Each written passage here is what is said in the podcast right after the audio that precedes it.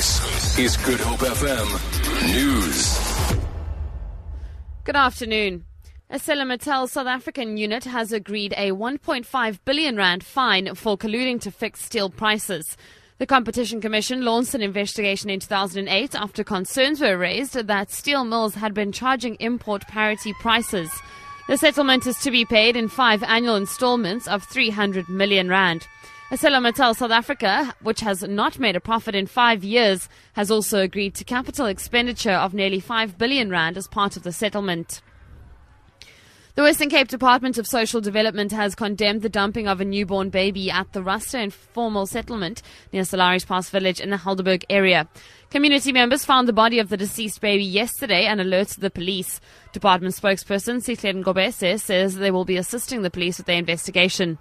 Development strongly condemns any action which places the lives of babies and children at risk.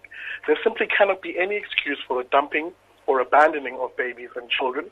Pregnant mothers and prospective parents do not have to feel trapped and without options.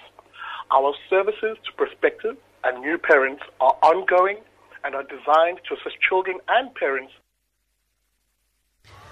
the Joburg Metro Council is voting for the position of Speaker in South Africa's richest city. This follows the swearing in of all 270 councillors. The ANC had won the most votes in the recent local government elections but failed to achieve an outright majority. The DA secured a coalition of small parties and is expected to succeed in getting Herman Mashaba elected as mayor ahead of the ANC's Parks Tau, who has been highly rated as mayor in the city of Gold. An elderly woman whose house was damaged after a large tree fell on top of it in bad weather in the Cape Town CBD says she's awaiting a structural assessment on her home. The roof of the house partially collapsed and three cars were also damaged. Council workers have been trying to remove the tree. The woman, in her 60s, has asked not to be named, described what happened. On my PC and I heard a tremendous crash and ran to the front of the house and I could see that there was a hole in the front room dirt cascading through.